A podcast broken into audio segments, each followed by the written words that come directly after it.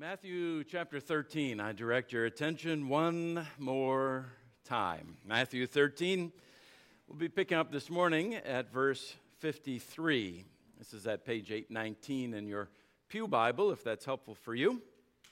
It is uh, interesting to me that just before Jesus started into these seven parables about the kingdom that we've been considering these past few weeks, that uh, Jesus' family his uh, mother and his brothers, anyway, had made an appearance in the city of Capernaum, where Jesus was preaching at that time, the home base of his Galilean ministry.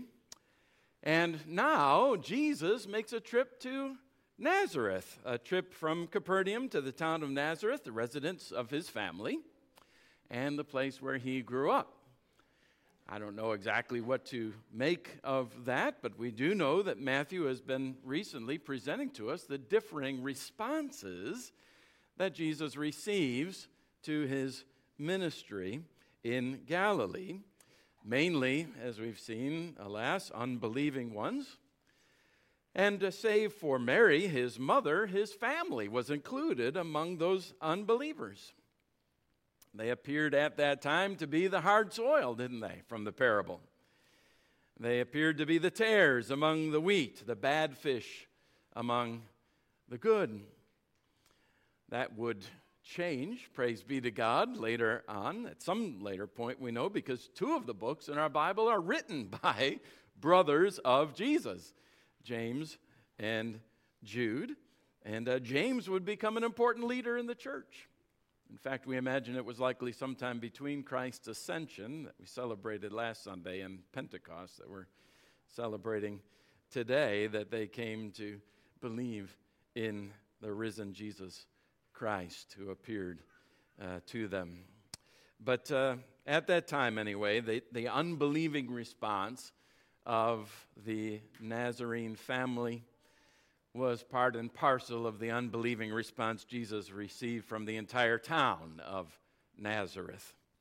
The question, of course, for you and for me this morning is this What will you do with this Jesus Christ?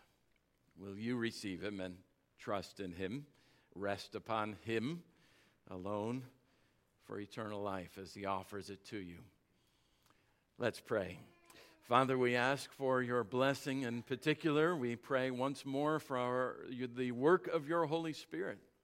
We believe in the Holy Spirit, and we know that He has done a powerful work and continues to do so. May He, in our presence and in our hearts this morning, open our eyes to Jesus and uh, shine His light upon our Savior once more that we may love, adore, trust, and obey. We pray in Jesus' name. Amen. Matthew chapter 13, beginning at verse 53. And when Jesus had finished these parables, he went away from there. And coming to his hometown, he taught them in their synagogue, so that they were astonished and said, Where did this man get this wisdom and these mighty works? A couple of things to note here. This will be the last time we hear about Jesus in a synagogue. Apparently, he is going to be moving out of the strictures of Judaism uh, to some degree at this point.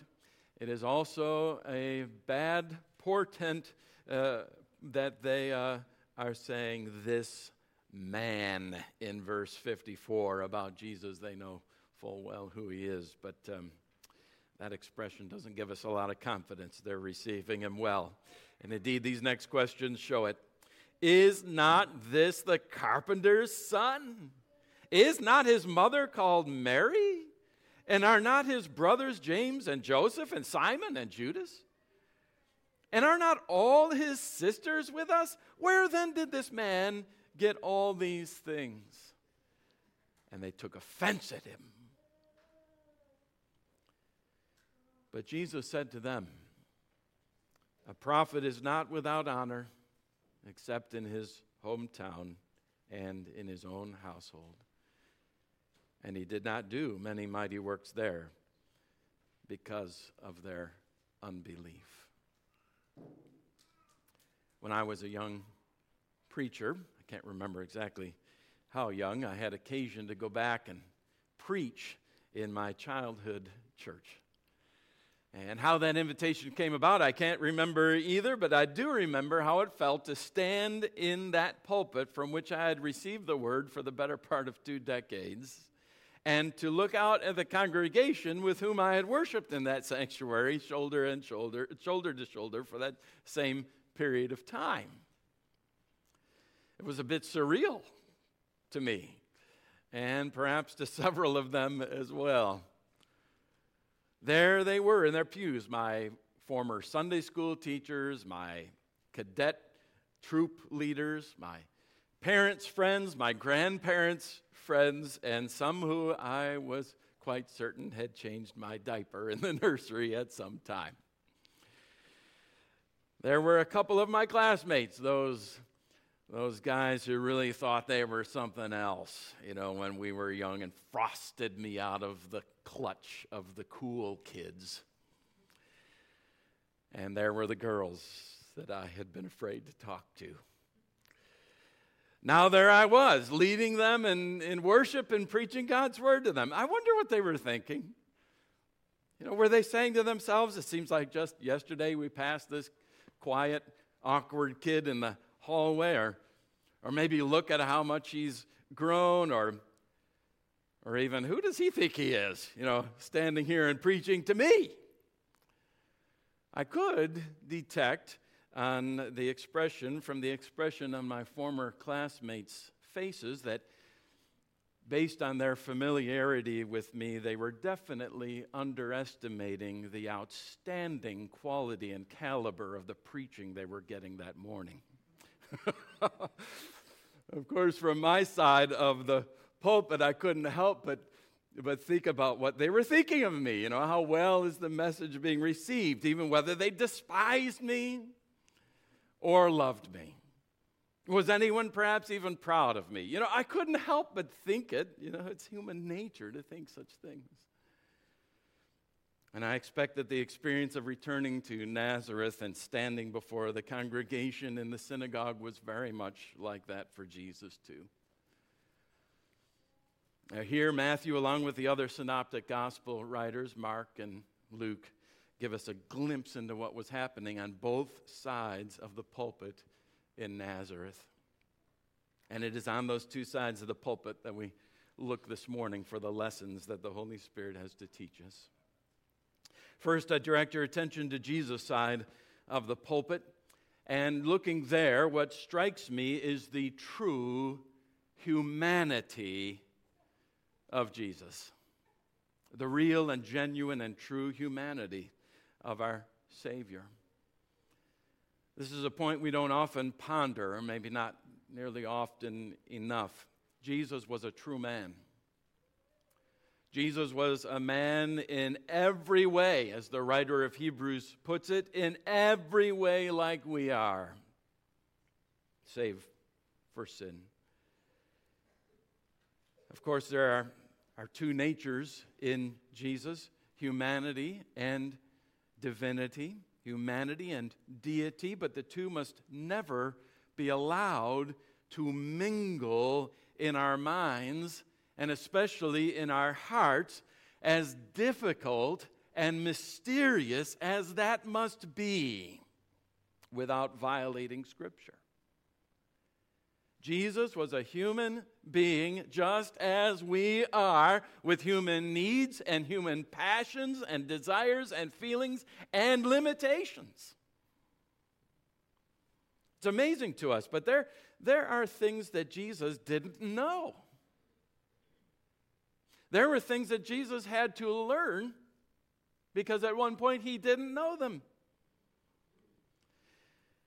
You know, the Bible is at pains in many places to underscore this fact that he lived as a man, that he managed to conduct his ministry as a man, that he lived with the limitations and the powers of ordinary human beings.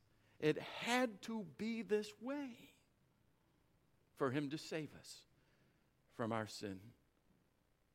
He was, as Paul says, born of a woman, born under law, that he might redeem those who are under law. So he lived and he died as a man.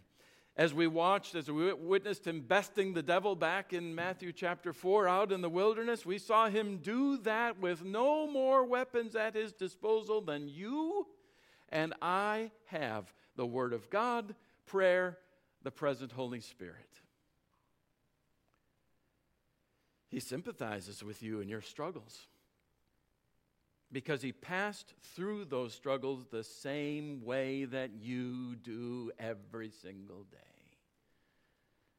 He lived his life the same way you do, by faith and not by sight. And when he died, he died the same way you and I will, unless the Lord comes first, when his heart stopped beating. Though the writers of the Gospels do not say it explicitly, this, this had to be a momentous occasion for Jesus to go back to his hometown to preach. You know, he was famous by then, especially in the larger towns in Galilee along the sea. Nazareth was, was small and, and uh, less consequential. So his disciples and, and truly maybe even Jesus himself expected a warm welcome when they got to Nazareth. And even perhaps enthusiastically excited. Eh, can't you see the newspaper headline in the Galilean Gazette? You know, local boy makes good. But it was not to be. Despite the undeniable works of power that he had performed, a few of them even among them, and the extraordinary wisdom of his teaching, once the initial astonishment wore off, it was not accolades and approbation, but rather contempt and rejection that met him there. It was not mere indifference. It was downright derisive disinterest. Who does he think he is? He's gotten too big for his britches, that's for sure.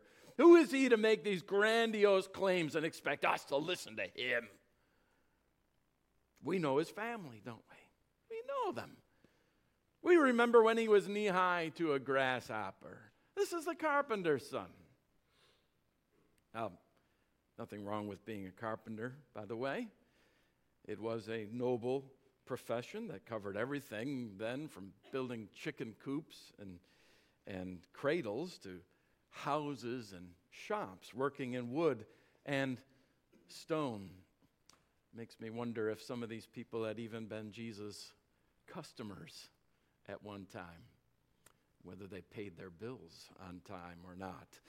The point is, we knew this man's father, and his mother's name is Mary. We see her at the market picking up vegetables for crying out loud. We know his brother's names. We know his many sisters. They're living among us, probably had married by then, had their own families there in Nazareth. So, where did he learn all these things, they say? And in a moment, familiarity, as it often does, gave birth to contempt. They took offense at him. They despised him. And Luke tells us in his account that his hometown, his former neighbors, even customers and friends attempted to kill him, throw him off the cliff. Could they not detect just by looking at him that he is Messiah? Apparently not. Very apparently not. The prophecy was true. He had no form or majesty that we should look at him, and no beauty that we should desire him. He was despised and rejected by men, a man of sorrows. He looked like what he was a genuine human being. Jesus was not a superman. Let us extinguish that from our minds once and for all. Jesus was not a superman. An ordinary human being, according to the scriptures, easy to miss because there would not be anything about him that would visibly mark him out as the world's greatest man, as the deliverer sent from God. This is what theologians call his humiliation. Part of his humiliation, we've been recently celebrating in worship, haven't we? His exaltation. Even this past Lord's Day, we were celebrating his ascension into heaven. But we remember our own catechism asking, wherein did Christ's humiliation consist? And answering, Christ's humiliation consisted in his being born, and that in a low condition, made under the law, undergoing the miseries of this life, the wrath of God, and the cursed death of the cross, in being buried and continuing under the power of death for a time. His was a low condition indeed. Low in so many ways. Even the town of his youth was looked down upon by the Jews. Do you remember the response from Nathanael when he first heard about Jesus? Remember what Nathanael says? Nazareth. Can anything good come from there? And now Jesus is being rejected by them, by his own lowly hometown, unrecognized as the Son of God sent from heaven. Mighty works authoritative, authoritative teaching notwithstanding, they still couldn't see him any other way than as a common villager who looked like them and sounded like them and who had grown up around them. That's how completely and genuinely Jesus was a man. And now it's time for us to stop and think about this man, Jesus.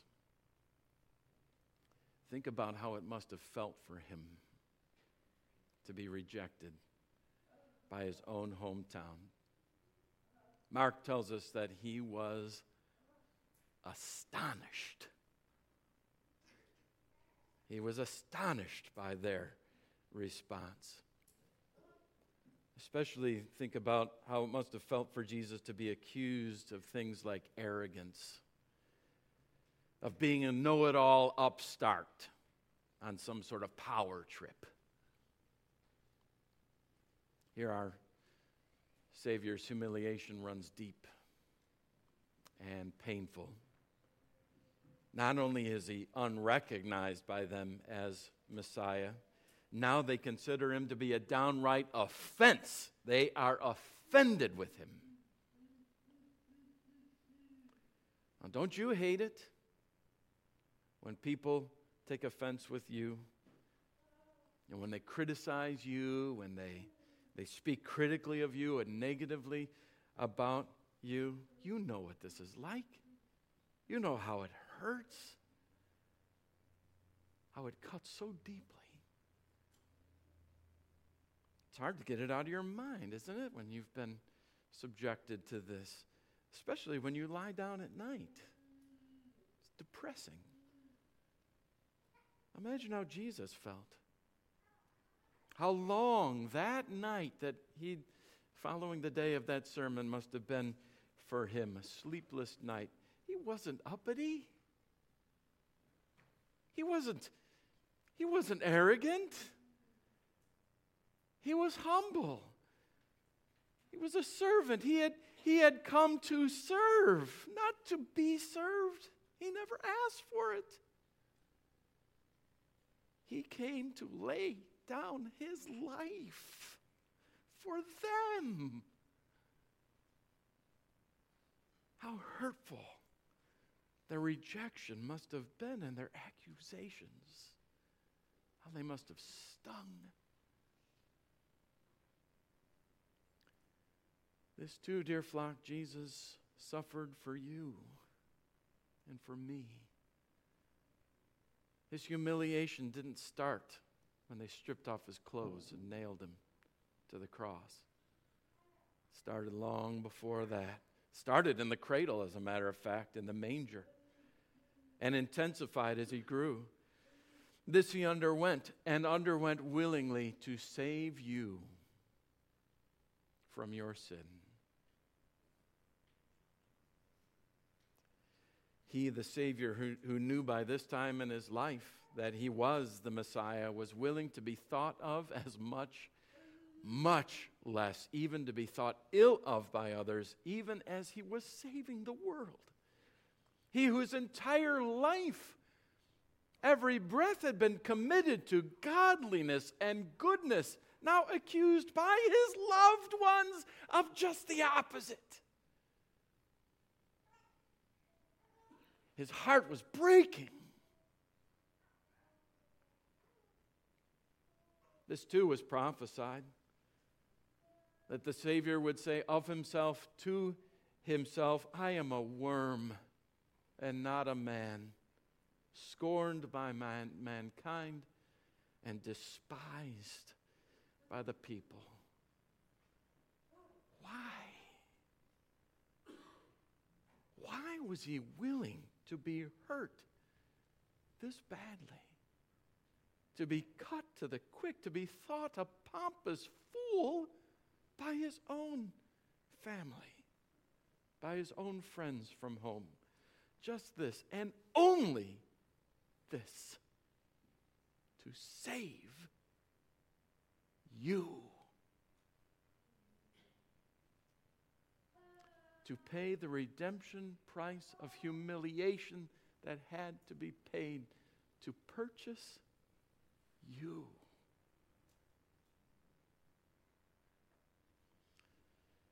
So much more could be said, but let's turn our eyes now to the other side of the pulpit, to the people. Consider with me their astonishing unbelief, and it is astonishing, isn't it? I mean, he was right there. He's right there, right in front of them. They had not seen many miracles, perhaps, but they'd seen a few. And they'd heard about a whole lot more healings, deliverances, even the raising of the dead. And they could hear him with their own ears. They had heard, they were hearing his authoritative teaching, his amazing wisdom. Indeed, they were astonished at first by him. But they become angry in an instant and even try to kill him. How can it be? We look at this text and we read the series of questions. Is he not the carpenter's son? Is this not is not his mother Mary and so on? But you know, this, this familiarity expressed in these questions can hardly explain the visceral hatred that burns in them against him. You know, they could easily, on the basis of, you know, we know his father, we know his mother, you know, who is this, just ignored him, just walked away. But instead, they actively hate him. They, they, they, they strive and, and gnash their teeth against them against him. You know, you would think you would think that maybe the, the miracles, the healings, and so on would have won their affection or at least their admiration, you know, but just the very opposite. We sang together recently at our Good Friday worship service here in this sanctuary these head scratching words. Why? What hath my Lord done? What makes this rage and spite? He made the lame to run, He gave the blind their sight. Sweet injuries. Yet all his deeds their hatred feeds. They against him rise. It seems that everywhere he went, doing nothing but good, they hated him and hated him all the more in proportion to the good he did. He came to his own, John says, and his own would not receive him. Really? You know, the very ones who were looking for the Messiah, the ones, the Jews, who, and, and these now who become living witnesses in Nazareth to the great works of Jesus, they reject him and with bitter rage to boot? How do we explain this?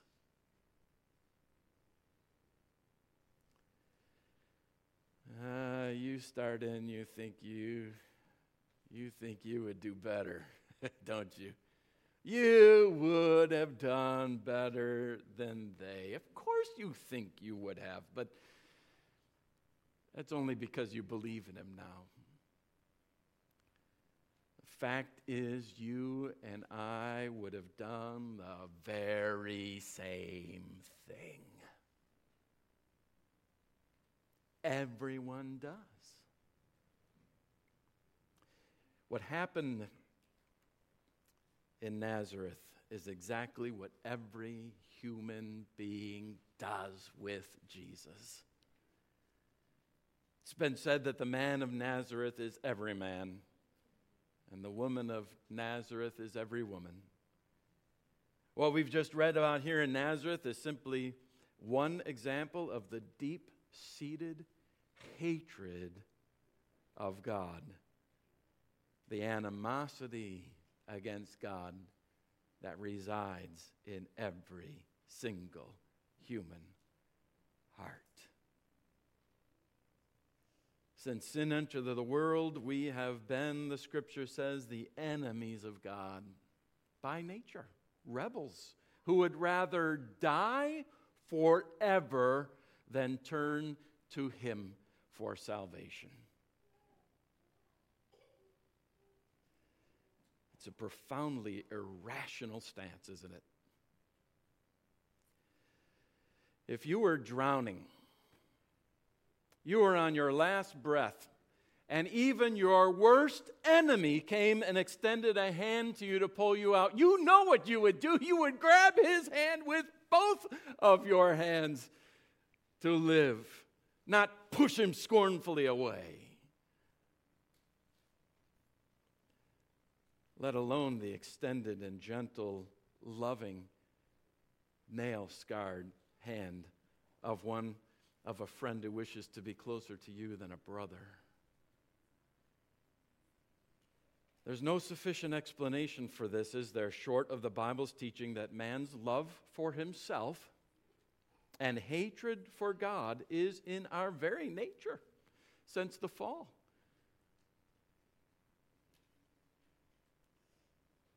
So much so that, regardless of, of the number of amazing demonstrations of God's power and love that He has presented and continues to present, mankind, man will not let go his idols to turn to God. God is repulsive to the human soul. And this explains why, when the Son of God came into the world, he was regarded so widely as an enemy, not as a friend. It was Jesus' God likeness that made him so utterly hated, even by these, and think about this, these religious people. And they were religious deeply religious people. And they thought themselves to be pretty good people. That's why they're at the synagogue. No doubt they thought themselves to be doing a great service by driving Jesus out of town and trying to throw him off the cliff and rid the world of him. As Blaise Pascal once wrote, men never do evil so completely and cheerfully as when they do it from religious convictions. This is how blind and how intractable unbelief is, and how utterly captured is the human heart in its iron fetters. And this is why Jesus went on to say that no one can come to me unless the Father draws him. Only a great and mighty work of divine power in a human heart can free that heart to love Jesus and to trust in Him and to follow Him. The Apostle Paul says that we are dead in our sins. We must be made alive again, and only God can do that. Jesus, remember what he said to the inquiring Nicodemus? also a very religious man, a good man, we might even say. Oh, Nicodemus, you must be born again to even see the kingdom of God. Only the Spirit can do that. Now, we struggle with this truth of Scripture, don't we? Of course we do. We all know many people who are sincere, people who are sincerely seeking to do good things. And if we could meet these folk from Nazareth today, we would find them very similar to the small town people in our community today, church people in our community today. I'm not saying that wicked people always act as wickedly as they possibly can. Can you imagine this world if it were so? But taking the scripture at its word, we understand that below even the most sincere and moral motions of men and women apart from Christ, even at their most religious, hides and dwells a deep, deep animosity against God. Came bubbling to the surface that day in Nazareth, didn't it? And it rises up from time to time in our modern experience. And we'll see it most clearly, I'm convinced, at the great judgment day to come. What this history in Nazareth teaches us today is the great and truly astonishing grace and power of God. Of God the Holy Spirit, in particular, on this Pentecost Sunday, to give us, rebels, new hearts, to give us dead ones new life, to give us faith, apart from which we would still be haters of Jesus. Were it not for the sevenfold graces showered upon us by the Holy Spirit that we sang about just a moment ago, the Holy Spirit working within us, teaching rebel hearts to pray, as we sang with Margaret Clarkson in our first hymn, we would still be offended with him. And by him, we would be just like those people in Nazareth We'd hate him. Dear flock, my dear sister, my dear brother, do not think it a small thing that you are a Christian today. You didn't make yourself a Christian. Only God has done this. And only God could have done this broken the back of the rebellion of your heart against Him and replaced it with life. And by the way, no amount of evidence, no miracles. I don't care how many stacked one on another, no number of dead people risen and walking, no teaching, regardless of how wise or impressive, could have accomplished what God has done in and for you by the Holy Spirit.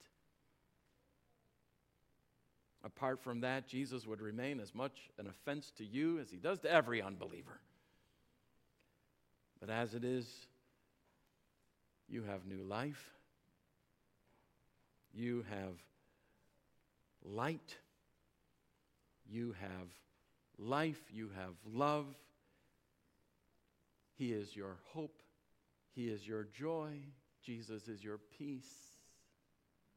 Jesus is your all. Your all in all. There may be some in the hearing of my voice right now who are someone who is not a Christian, not a follower of this Jesus of Scripture. But you're thinking, right now that you ought to be, that you really need to be. If so, then God is already visiting your soul with His grace, and you need to say right now, yes. Yes to His loving invitation, to His Spirit who is visiting you right now. This is what the Holy Spirit does, as we sang earlier today. It's His power to make our lives anew, and He can do it.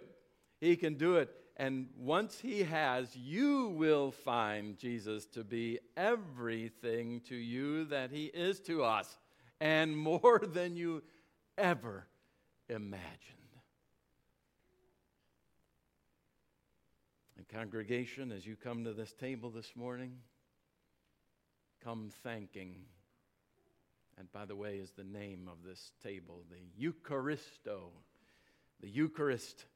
Thanksgiving is what that means. Come that way to this table, thanking the Lord that He has made Himself lovely to you, that He has overcome your rebellion so that you have willingly, gladly received Him, and with Him and through faith in Him, everlasting life. And then when you arrive here in a few moments at this table, receive Him gladly again. Amen.